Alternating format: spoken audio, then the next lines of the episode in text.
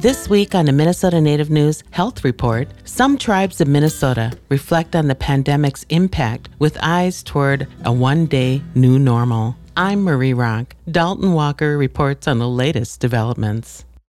This time last year, Leech Lake Band of Ojibwe Chairman Faron Jackson gave his annual State of the Band address at the tribe's casino. This year, Jackson opened his address wearing a face mask and delivered it virtually on March 26th. Like all of us, Leech Lake battled a turbulent year full of unknowns with more questions than answers. Little did we know that would be our last normal event and gathering for the foreseeable future. We were informed during the State of the Band event last year that the first case of the virus had been confirmed in Minnesota things progressed very rapidly from that point with the tribal council declaring a public health emergency just six days later. In his address, Jackson reflected on the coronavirus impact, including catching the virus himself and recovering. He also shared a message of hope for the future. The tribe has vaccinated nearly 5,500 people, almost half being Native American. He asked those not yet vaccinated to seriously consider it. The actions we have taken as a tribe and as a community saved us from suffering the worst effects of this pandemic.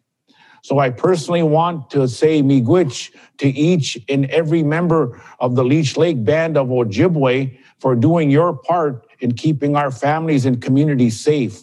We have to continue to be extremely cautious we cannot let our guard down just yet. The event included a short message by Minnesota Lieutenant Governor and White Earth Nation citizen Peggy Flanagan. Flanagan praised Leech Lake for its strong vaccine rollout and mentioned that the importance of government to government relations. In other news, the Fond du Lac Band of Lake Superior Chippewa went eight weeks without a positive COVID 19 case. That changed in late March after multiple positive cases were reported by the tribe. Chairman Kevin Dupuis reminded citizens in his latest public service announcement of the seriousness of the virus. He said 81% of elders 65 and older have been vaccinated. And if we're going to look out for our elders, what our duty is and our obligation is, and I think that we need to step up from the generations and the ages below that to move in, get vaccinated, uh, try to do the best that you can. I know that there's, we can't make anybody get vaccinated. I know it's a personal choice, but for to get back to some kind of normalcy so we can start doing the things that we enjoy, like our ceremonies, our powwows, our gatherings, our get togethers, we need to really move in that direction and, and look at one another as the security of our future. So, and finally, want to go to prom? Tired of not getting to hang out with your friends? These are simple questions targeting eligible high school students on the Red Lake Nation. The tribe is starting an April push to vaccinate citizens 16 and older. Chairman Darrell Seki said the tribe is also offering a $30 incentive in form of a gift card to local grocery store and convenience store.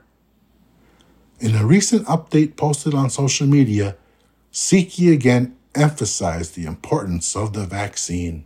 Please, I want to remind everyone that the vaccine is not mandatory. However, I'm encouraging everyone to take this vaccine for the protection of yourself your brother, your sister, your families, your grandparents. It's better for all of us to be safe and live a better health, health life. For Minnesota Native News Health Report, I'm Dalton Walker. This Minnesota Native News Health Report is produced by Ampers, diverse radio for Minnesota's communities, and supported by a grant from the Minnesota Department of Health. For more information, go online to minnesotanativenews.org.